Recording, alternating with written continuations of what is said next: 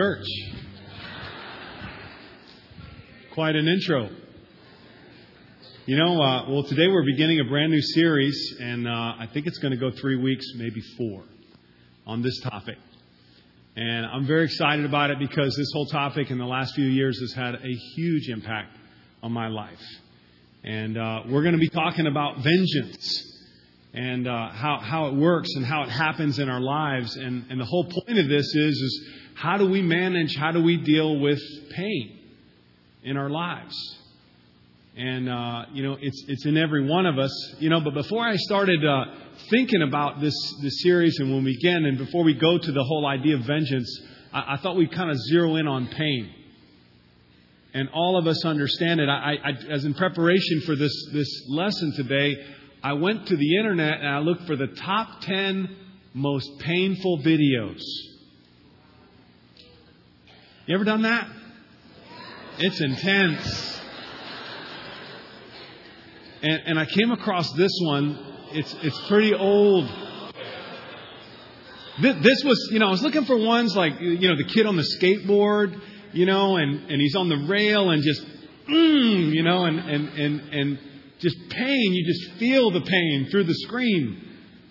And, and you know, I, or, you know, looking for the one with the guy on the bike and he just nails the tree, you know. And so this was like number 10. And it goes from 10 to 1. Okay? And th- this is the video of Joe Theismann.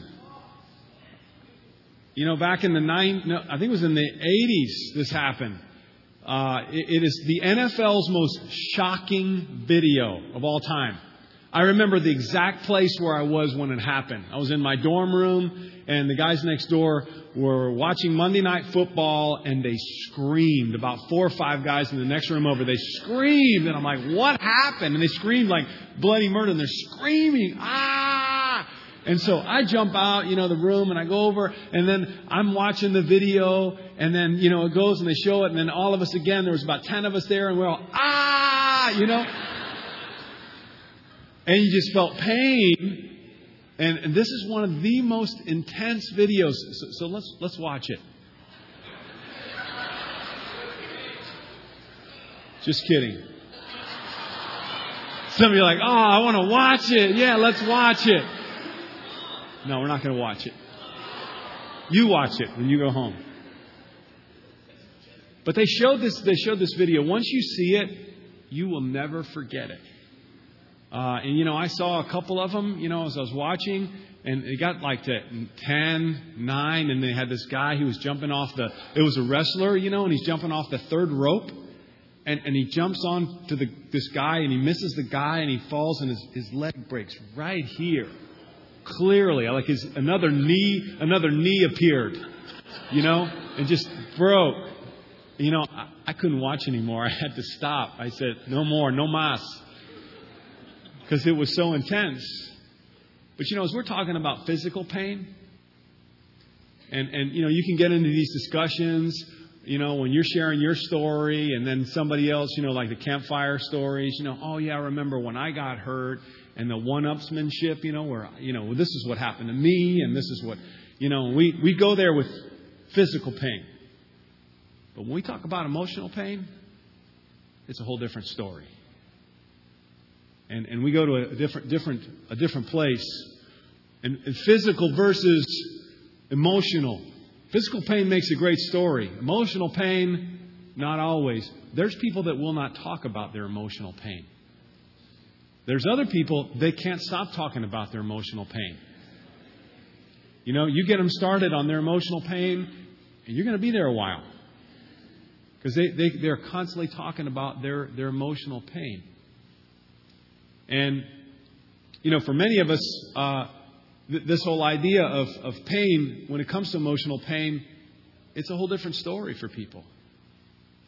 And all of us, in a group this size, in a room this size, Hurt is here. Hurt is right here.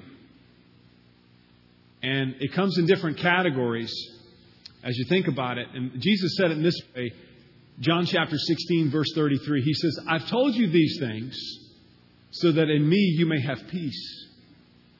But in this world, you're going to have trouble.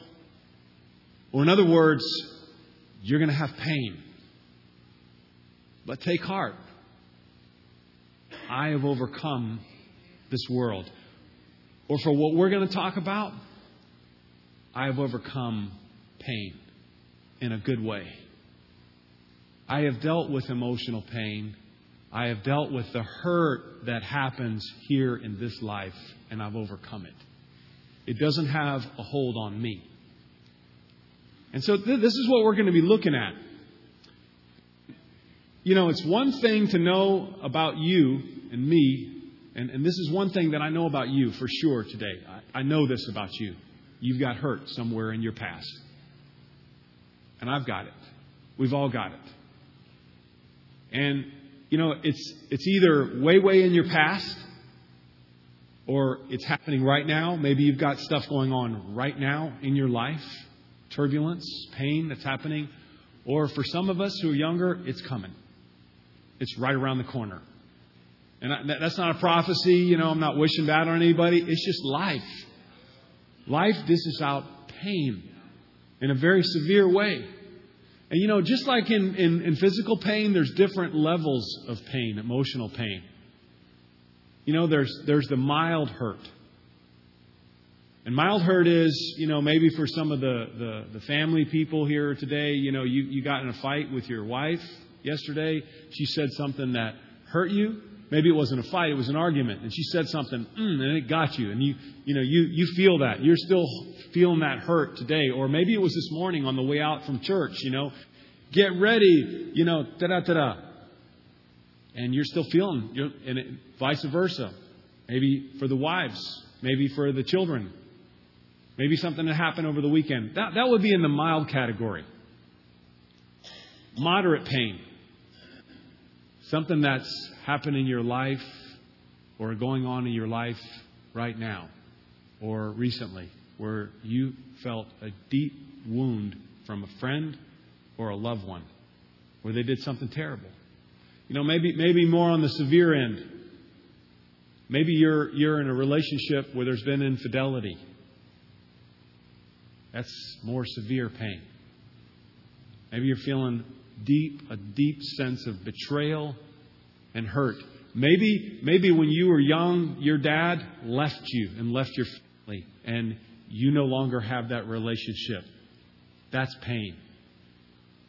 And one of the things that, you know, we got to talk about that oftentimes gets overlooked, but it's so prevalent. I hate to talk about it, but it's so prevalent in our society, and that is abuse.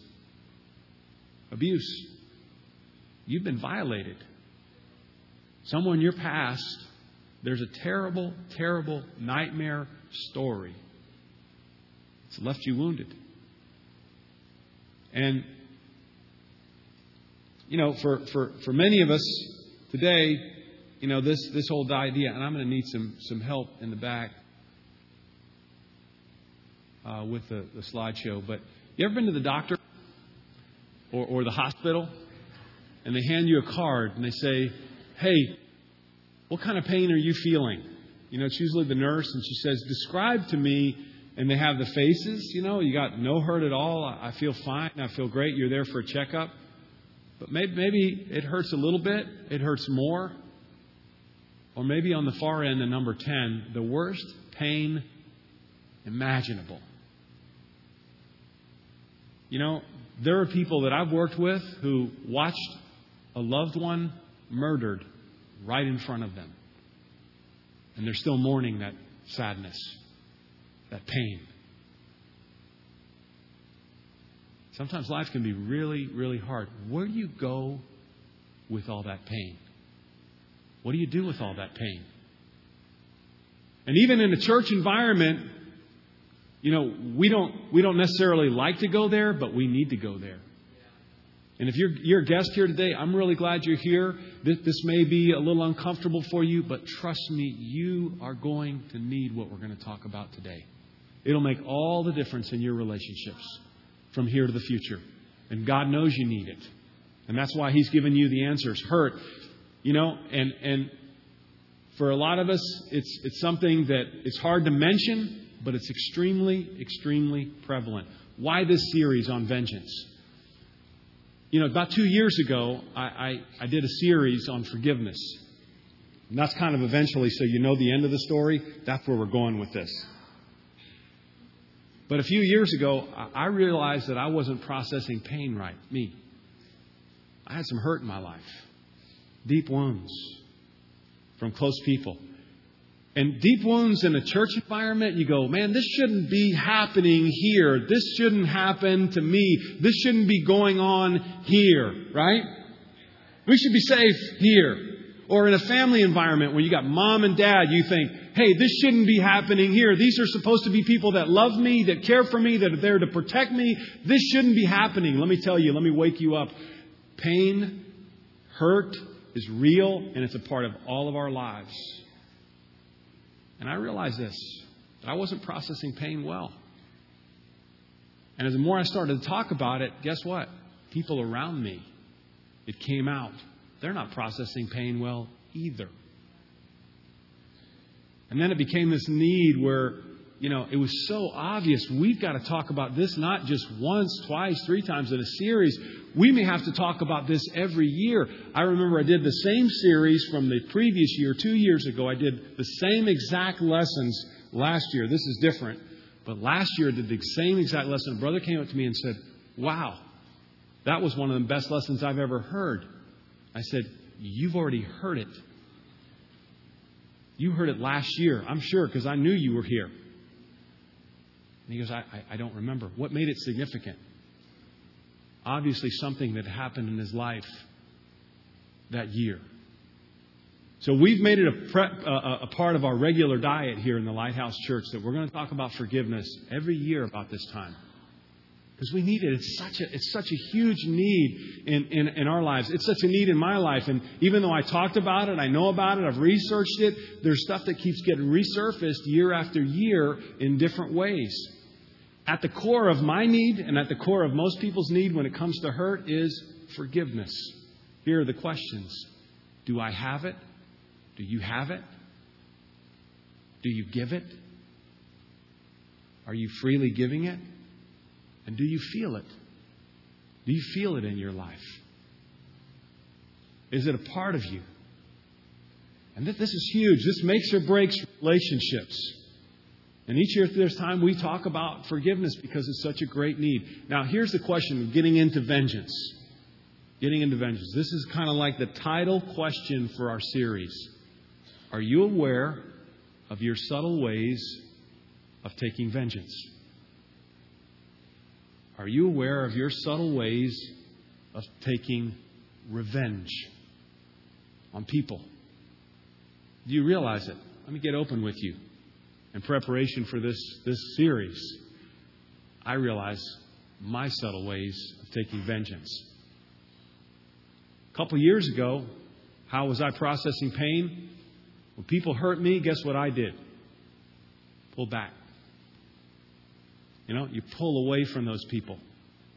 You say, well, you're, you're the minister. You're not supposed to do that. Hey, it's in all of us.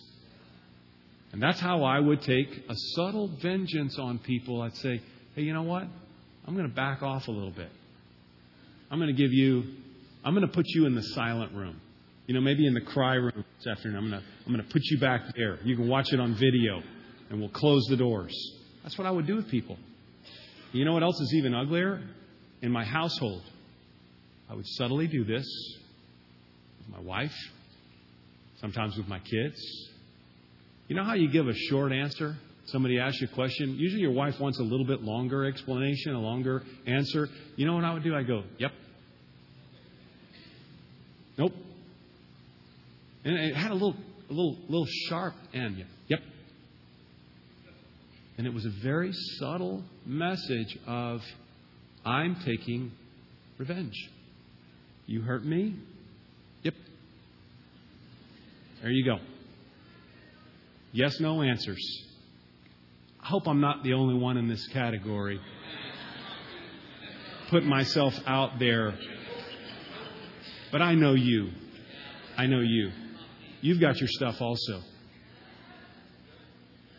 Some of you just don't talk to people at all. You, you cut them off. There's people in your past that you haven't talked to in a long time family members, blood relatives. Say, well, if I talk to them, it's going to get ugly. So do you think by the fact that you're not talking to them, that's not ugly? Are you aware of your subtle ways of taking revenge on people? Honest question. Huge question. That's, the, that's kind of the, the big question. What is vengeance? Here's the, here's the dictionary uh, definition it's the infliction of pain on another in return for hurt, for a hurt, or a wrong. Or the, you know, the, the street level definition what I enjoy doing to people who hurt me. You know, you wouldn't say I get a thrill out of it, but there's a certain amount of, you know, take that. Here you go. And, and you feel a little enjoyment in that. Payback. Someone has to pay. You hurt me, somebody's got to pay. And so here, here you go. Here's what you get. And that's vengeance. And for me, you know, this feeling of vengeance was always categorized as something bad. You know, you, no, vengeance is bad. But I want to redefine it for you today. Vengeance is a good thing. Whoa. How is that possible? Because vengeance, vengeance is telling you that something was done to you that was wrong. When you feel that desire that you want to take vengeance or you want to exact vengeance or you feel mm, that desire in you like, mm, you know what that's telling you? Someone did wrong. Something's wrong. And it was done to you or it was done to somebody you love and you want payback. Somebody's got to pay. That desire in you is a good thing. Because what that is, that's a thumbprint of God in your what it's saying is you have a conscience, you have a moral system. You may know, not, not know a whole lot about the Bible, but there's something in you. It's the thumbprint of God that says something is wrong here. Someone did something that to me that was wrong, and they must pay. Someone must pay. Where do you get that? That shows you have a moral system. That shows you have a right and wrong morality in your life. And you may not consider yourself a very religious person, a very spiritual person. But the very fact that you have that desire and that emotion for revenge is an indicator that God put something in you that can measure out what's right and wrong. Now, here's the key the desire is a good thing because that shows you've got a part of God in you. But what you do with it is huge. Where you go with that desire. The actual act of vengeance can be a terrible, terrible thing. The feeling, the desire, is the thumbprint of God that something is wrong and someone's got to pay. But what you do with it is everything. You know, and our God, He's a God of goodness, kindness, mercy, all powerful of justice, he also reveals himself, and we're going to see it in a passage today, as a God of vengeance. When something is done wrong, and something that has wronged somebody, they have to pay. That's God. He's not going to let people off the hook without someone paying for the wrong. That's, that's, that's who God is. But what we do with this desire, what God did as an example for us, as a model for us, is huge. Because too often when we take an exact vengeance, it does a terrible thing to our lives. We're going to look at a couple of passages. These are kind of our title passages in the book of Romans. Romans was written by the Apostle Paul. He was one of the followers of Jesus, came after more than or close to half of the New Testament is written by the Apostle Paul. And most of his letters are written to cities like Los Angeles. If Los Angeles would have been in, you know, the, the Palestine at that time, he would have written a letter said instead of Romans, it would have been Los Angeles. And it was people just like you and me living in a city who heard about Jesus, came to believe in Jesus, started looking at his teaching, and came to faith in Jesus to the point where we decide, I want to follow Jesus. I want to be his student. And I want to be his disciple. And so Paul would keep in contact with these churches, like Rome, and they would write him letters of needs. Hey, we have a need in our church. Guess what one of the primary needs in the church was? Relationships. People wanted input and teaching on relationships. And guess what kind of things go on in relationships? Hurt, pain, and what to do with that. And, you know, if you want to know what life is all about, what life basically boils down to, relationships. Relationships matter. You know, you can say, well, they don't really matter. I'll pick and choose what relationships. I'll push this relationship aside. Let me tell you, if you don't cultivate and work on relationships, your life is going to be a fraction of what it was meant to be. Too many people today decide that my life is not going to be defined by relationships. My life is going to be defined by what? Stuff. It's going to be defined by my career. It's going to be defined by money and my, my, all my possessions what status I have. That's a shell of a life. God created us with a need for relationships. But you and I need a lot of help in those relationships. How to manage pain when someone hurts us. And it has to do with your relationship with God, has to do with your relationship with your family, has to do with your relationship with your spouse if you have one, it has to do with your relationships with your friends, has to do with coworkers or classmates, those kinds of people. How do you manage the pain in those relationships? And so we're going to look at Romans. This is how he starts out in this teaching, this specific. Romans 12 is probably one of the best chapters in the Bible as far as teaching on relationships. I love this chapter. But look what he says here. Love must be sincere. Hate what is evil. Cling to what is good. Be devoted to one another in brotherly love. Honor one another above yourselves. What kind of expectation is Paul saying there is for followers of Jesus as far as our relationships? How close should they be? Is there a closer relationship than brotherly relationships? No, that's, that's family, blood, that's tight. Now, whatever's happened that's kind of messed you up in that, but by definition, those are the closest relationships. And so what Paul is saying is these should be the close what, what kind of relationships we should have in here is the closest relationships. But anytime you get that close to somebody, guess what happens? Hurt. Guarantee it. And some people don't get married for that very reason. They're never going to get married because they experienced hurt one time and they don't want to have it again. That's why the, the singles population is growing and, and, and just skyrocketing through the roof. People are deciding, I got divorced.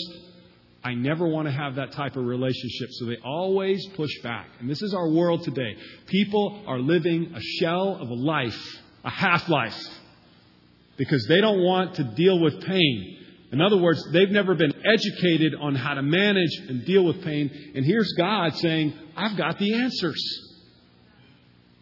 Instead of taking vengeance and pushing back from relationships and not investing in relationships, instead of pushing away from people, maybe we should learn how to manage pain. Maybe we should learn a different way instead of pushing back to engage. And we're going to talk about that a lot in this series. So I hope you're going to be here for the full package because it's really going to help you. And then he goes on to say, honor one another above yourselves. And he goes on to share a lot, but here's what we're going to key in on, verse 17. And this is in the New American Standard Bible, this version. Very similar to the New uh, International Version, but it says, listen, never pay back evil to anyone. In other words, what? Don't take revenge. The desire is normal and it's actually an indicator, it's a good thing. But what, what Paul's saying here is don't take revenge. Don't do it. Because if you do, what happens? What happens when you take revenge? You become like the offender. Because if someone did evil to you, guess what you have to do if you're going to pay them back? Guess what you have to do? Evil in return. Paul's saying, don't do that. This defined the church in the first century. This is what made Christianity, this is what made following Jesus so attractive to people in the first century. They looked at the followers of Jesus and they said, they're amazing because they don't pay back evil for evil. They receive evil, but they pay back good. And guess why? Because of the teachings of Jesus and the teachings of the apostles. And here it is right in front of you. Never pay back evil for evil to who?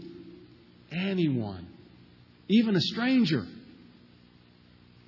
This is the difference between somebody who says they're a Christian and the person who lives it out. They look at this and they go, I'm not going to do it. I feel it. I want to do it, but I'm not going to do it. I'm going to manage my pain differently. I'm going a different direction than revenge. And then he goes on in verse 19 never take your own revenge. Your version. What's your version? Silence, cutting remarks, talking bad about them around their back, trashing their reputation. Those are subtle ways of doing what? Revenge. Of getting back at the person. And you know your heart, you know with what intent. Oh, well, I was just letting other people know about that person because so they don't need to get hurt. No, basically, what you're doing is you're justifying a malicious attack. See, we got to be honest. And look what he else he says. Never take your own revenge, beloved, but do what? Leave room leave room for the wrath of God. In other words, who's going to have the last say in everything? Who will be the ultimate judge? God will. And when you and I take revenge, guess what we do? We either overdo it and it changes who we are. It will change you forever when you take revenge. You won't be the same person. But it says here, leave room. What's that mean? Leave some space. In other words, don't dive into that emotion, that, that feeling of, I want to take revenge. Don't jump right in. Give some space for who? For God. That means you don't have to make sure there's justice. Who's going to make sure there's justice? God is. He's going to make sure that there's justice. And, and, and it's very important. If you're, if you're going to do the right thing with, when it comes to that desire for revenge and vengeance, it's very important for you to pull back and say, you know what? I'm going to let God reign in this situation. I'm going to leave room for Him to work because He's going to bring things full circle. And you ever watched it happen? The old, eight old phrase, what goes around comes around? Oh, we love that one, especially when it goes around and comes around to him or her. Right? We love it. Yeah. See? You had it coming. God is just. And the offender, we love to see them in pain.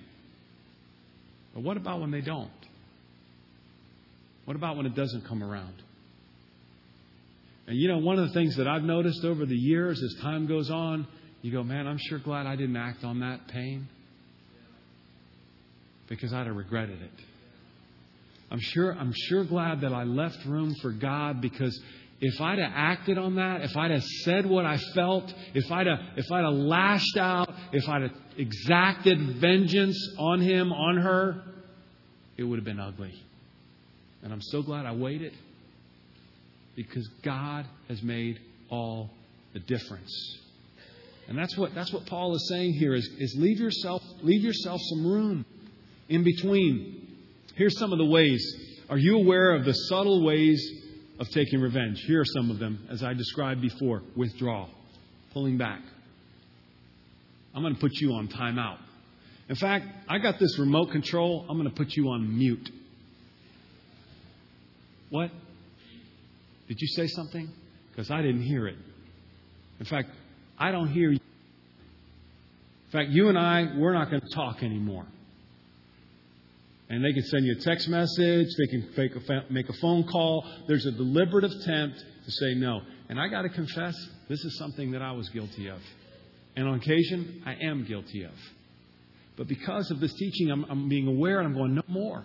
No more. I don't want to be that kind of person, even if it's subtle. Here's another one. You know, this is for the, the, the really sharp people. This is for the intelligent people. You've always got to come back, right? Somebody says something cutting to you, you can always come back with something even better because you're sharp.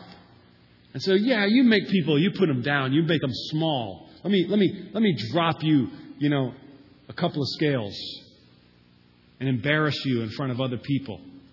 A great comeback. Belittling is a way of, a, of exacting vengeance. Another one is holding a grudge. Holding a grudge, meaning we're not speaking. In fact, I'm going to hold on to this. I'm going to I'm going to hold on to this anger towards you. I'm going to have it right here, right here.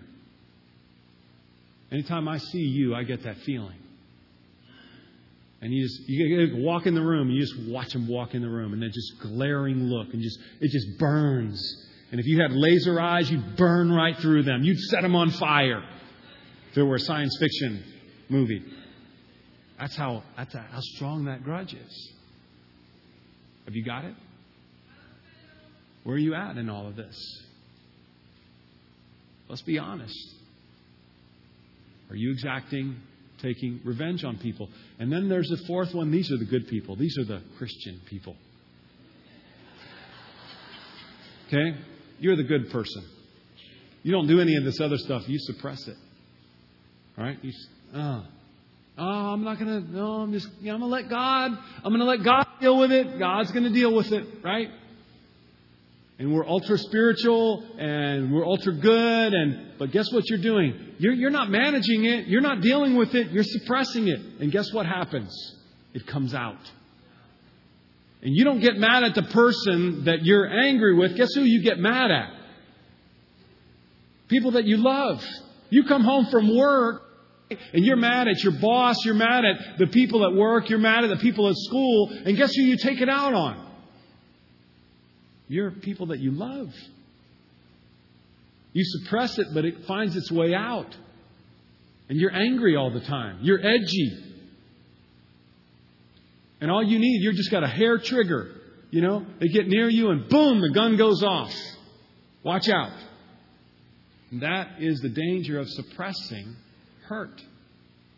And it's a subtle form of revenge. Going back here, the Bible says, never take your own revenge. Don't do it. Leave room for God's wrath, for it is written, Vengeance is mine.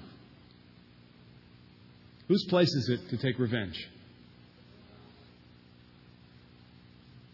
Now, I don't have time to go into this. This is probably like a 10 week series on, on God's wrath and God's vengeance. We don't have time in, you know, five or 10 minutes to, to deal with this.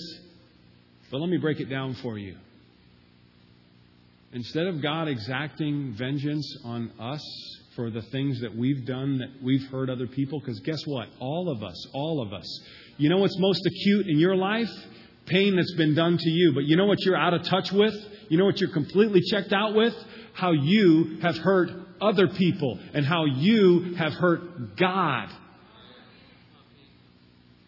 What did God do with the hurt that you caused him. In comes Jesus. All those terrible things that you've said and done to other people.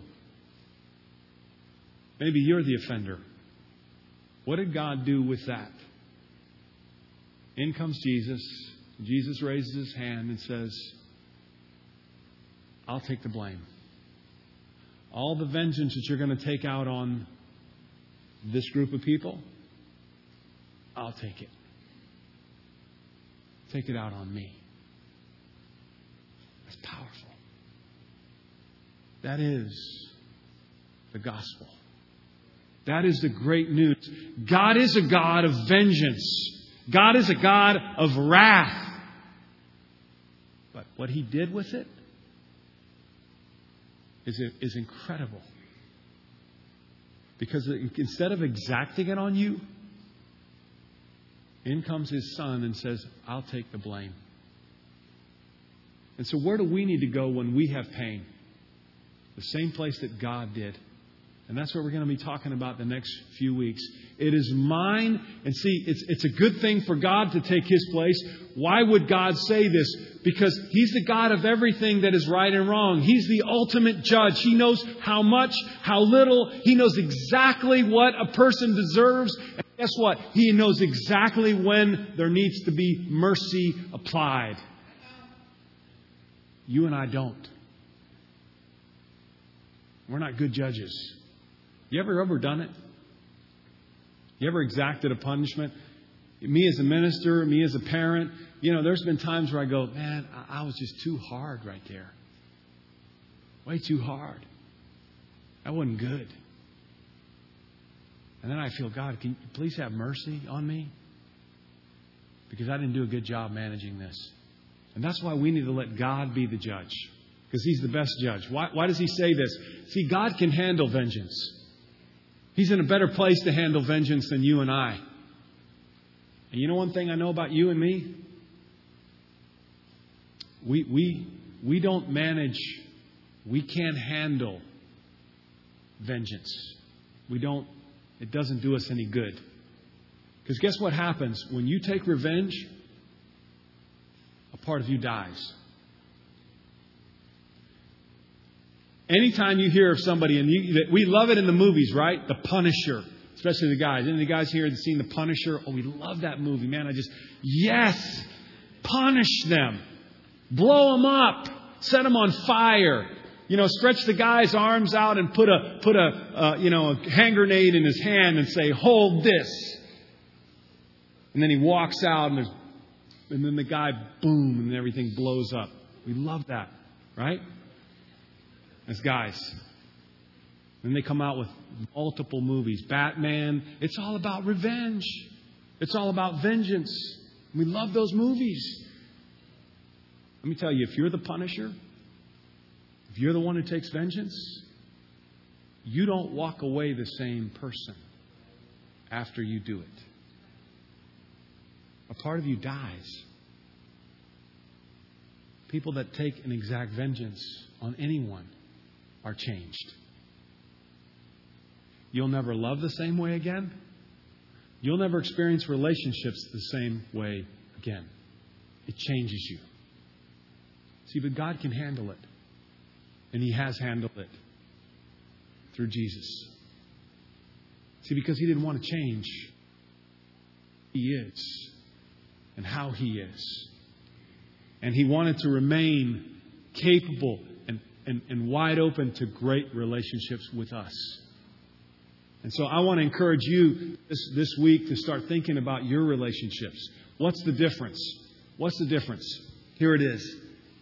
Instead of the subtle ways of taking revenge, guess what? Instead of withdrawing, what should you do? Engage. That means don't pull back. That means talk to the person. Engage. Work it out. If you need help with, with getting someone else involved, then do that. But don't pull out, don't pull away, engage. And it's one of the most therapeutic things is when you've got differences with people, what, what, what do they tell you to do? Reconcile with them. As much as it, and it's one of the verses that we looked at later on in the verse, Paul says, as much as it has to do with you, live at peace with all men. Engage. And instead of, you know, the intelligent, sharp people belittling, what should you do? Be humble. What does God promise that He's going to do with the humble people? They'll be elevated, they'll be built up. You're going to be the winner. It may appear that you're the loser, that you were insulted, you were hurt, but if you're humble, instead of belittling others, you will be elevated in the long run. Many times people come back to you and say, hey, you know, I did wrong by you, and because you were humble, I'm coming to you and I'm apologizing. I'm sorry for the way that I. And then what should you do when you hold a grudge? Let it go. Let it go. How do I let it go? I'm not a fan of letting it go.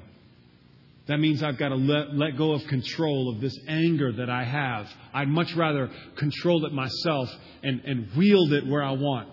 Trust me, when you hold on to a grudge, it will affect all of your relationships.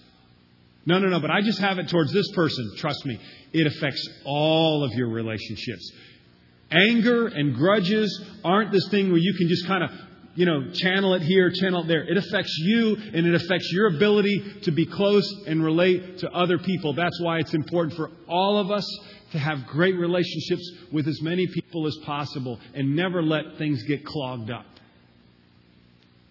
Let it go. It's not worth it. And we're going to see a video in a minute about that. You know, the ones that, the good people that suppress. You know, the Miss Goody Two Shoes or the Mr. Goody Two Shoes that suppress. Instead of suppress, process. What does that mean? Sit down with some people. You know, I, I got to confess, I have some really, really great friends that help me to process my pain. You cannot go through life without a close group of friends, people to help you process pain. That's why in our church we have what we call faith partners. Everybody needs one. And you don't just need one, you need a couple of them. Because you need people who you can sit down and talk with and say, here's what's going on in my life. Feeling. Help me manage it. Help me process it. Help me deal with it. And I'm very grateful because of these friendships. I've been able to work through pain in a very positive way. I've been able to receive objective advice to say, hey, don't go there. I've had people that I've not talked to in a while, in years, and they say, You need to call. And in fact, I'm going to hold you accountable. When are you going to call? In fact, I got to just share this with you. When I was doing this lesson in the conference last week, I realized that I had not talked to someone who was very influential in my early life as a minister in several years. And I had to unpack the reason why. And you want to know what the reason why was? I felt hurt. Because this person had pulled back in the relationship with me. And guess what I said? Well, I'm going to pull back too. And I'm going to withdraw from the relationship. So, guess what I had to do this weekend before standing up here and delivering this message? I make a phone call. I had to make a phone call and say, you know what? I'm sorry. And I want to re engage in our relationship. In fact, I had to sit down and write a list of people. And the list may get longer, but I got a few people on that list that I got to make sure there's no subtle revenge going on or vengeance. Because I don't want to be clogged up like this. I want to process things. So we're going to watch a video now. I want you to pay careful attention to this, this woman and her situation. It's an amazing story of someone who has true faith in Jesus and what it did. An extreme story. Let's watch.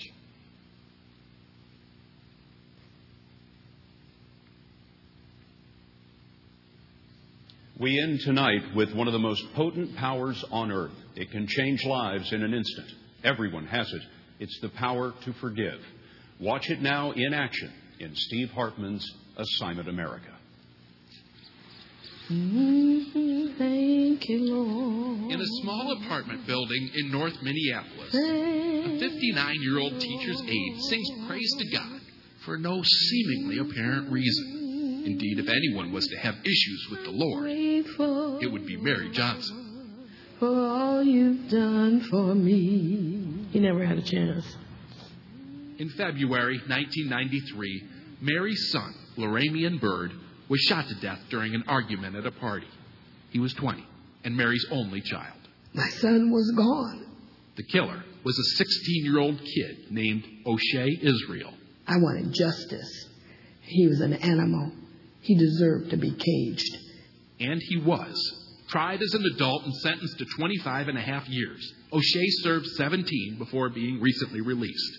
He now lives back in the old neighborhood, close to Mary. This close.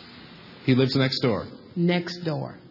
How a convicted murderer ended up living a door jamb away from his victim's mother is a story not of horrible misfortune, as you might expect, but of remarkable mercy. A few years ago, Mary asked if she could meet O'Shea here at Minnesota's Stillwater State Prison. As a devout Christian, she felt compelled to see if there was some way, if somehow she could forgive her son's killer. What'd she say to you? I believe the first thing she said was, Look, you don't know me, I don't know you. Let's just start with right now. And I was befuddled myself. O'Shea says they met regularly after that. When he got out, she introduced him to her landlord, who, with Mary's blessing, invited O'Shea to move into the building. Today, they don't just live close, they are close. Clearly, Mary was able to forgive. Unforgiveness is like cancer. It will eat you from the inside out. It's not about that other person. Me forgiving him does not diminish what he's done. Yes, he murdered my son. But the forgiveness is for me. It's for me. For O'Shea, it hasn't been that easy. I haven't totally forgiven myself yet. I'm learning how to forgive myself. And I'm still going towards, you know, trying to forgive myself and what it is I've done. To that end, O'Shea is now busy proving himself to himself. He works at a recycling plant by day and goes to college by night. He says he's determined to pay back Mary's clemency by contributing to society. In fact, he's already working on it, singing the praises of God and forgiveness at prisons, churches, to large audiences everywhere. Forgiveness is a powerful thing. Which explains why Mary can sing her praise of thanks to her audience of one. Steve Hartman, CBS News, Minneapolis. All you've done.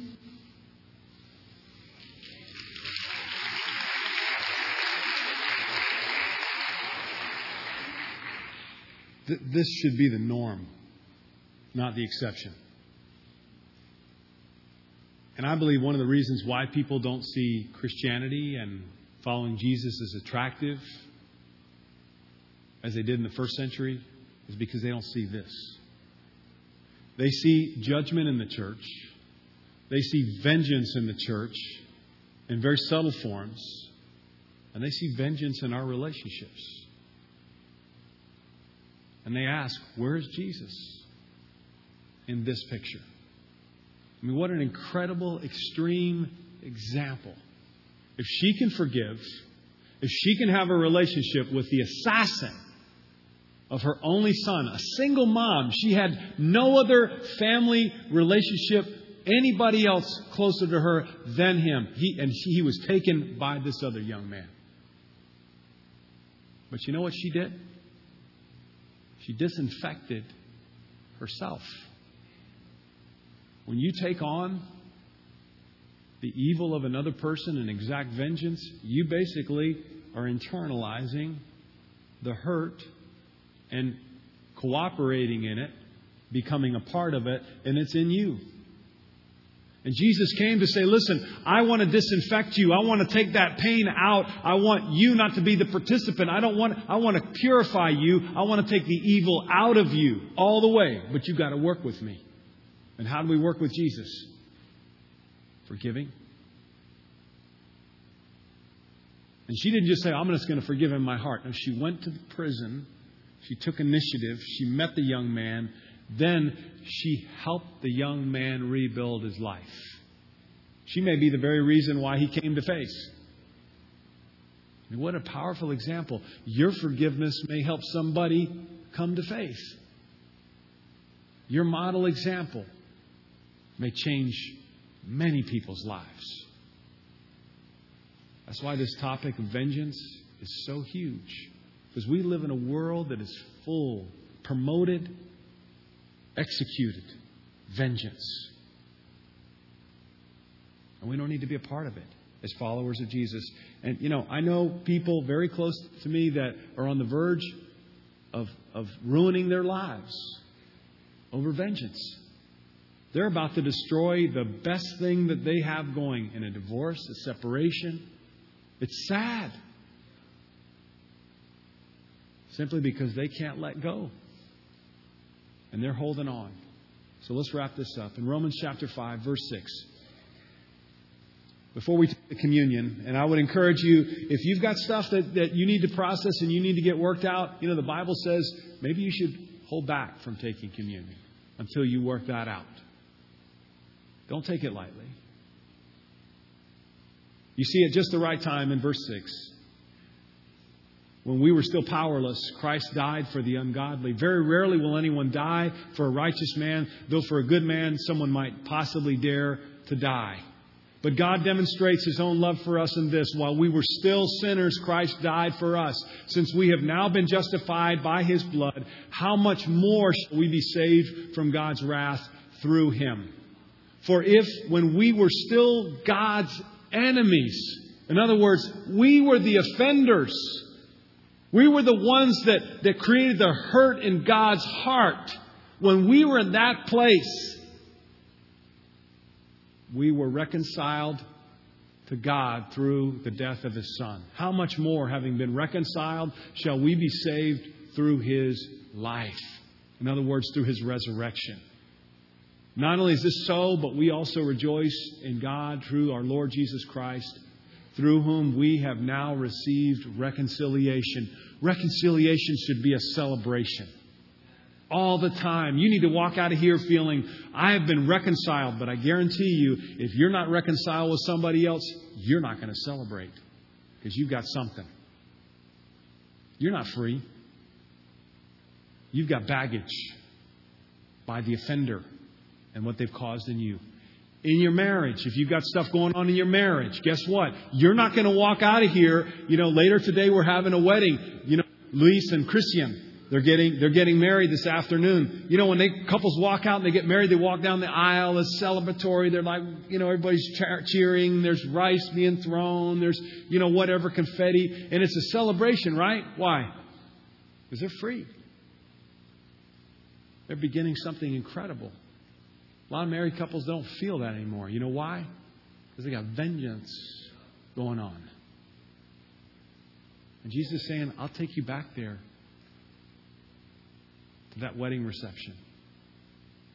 If you'll just let go of all the stuff and let me leave room for me to exact the vengeance in all of your relationships.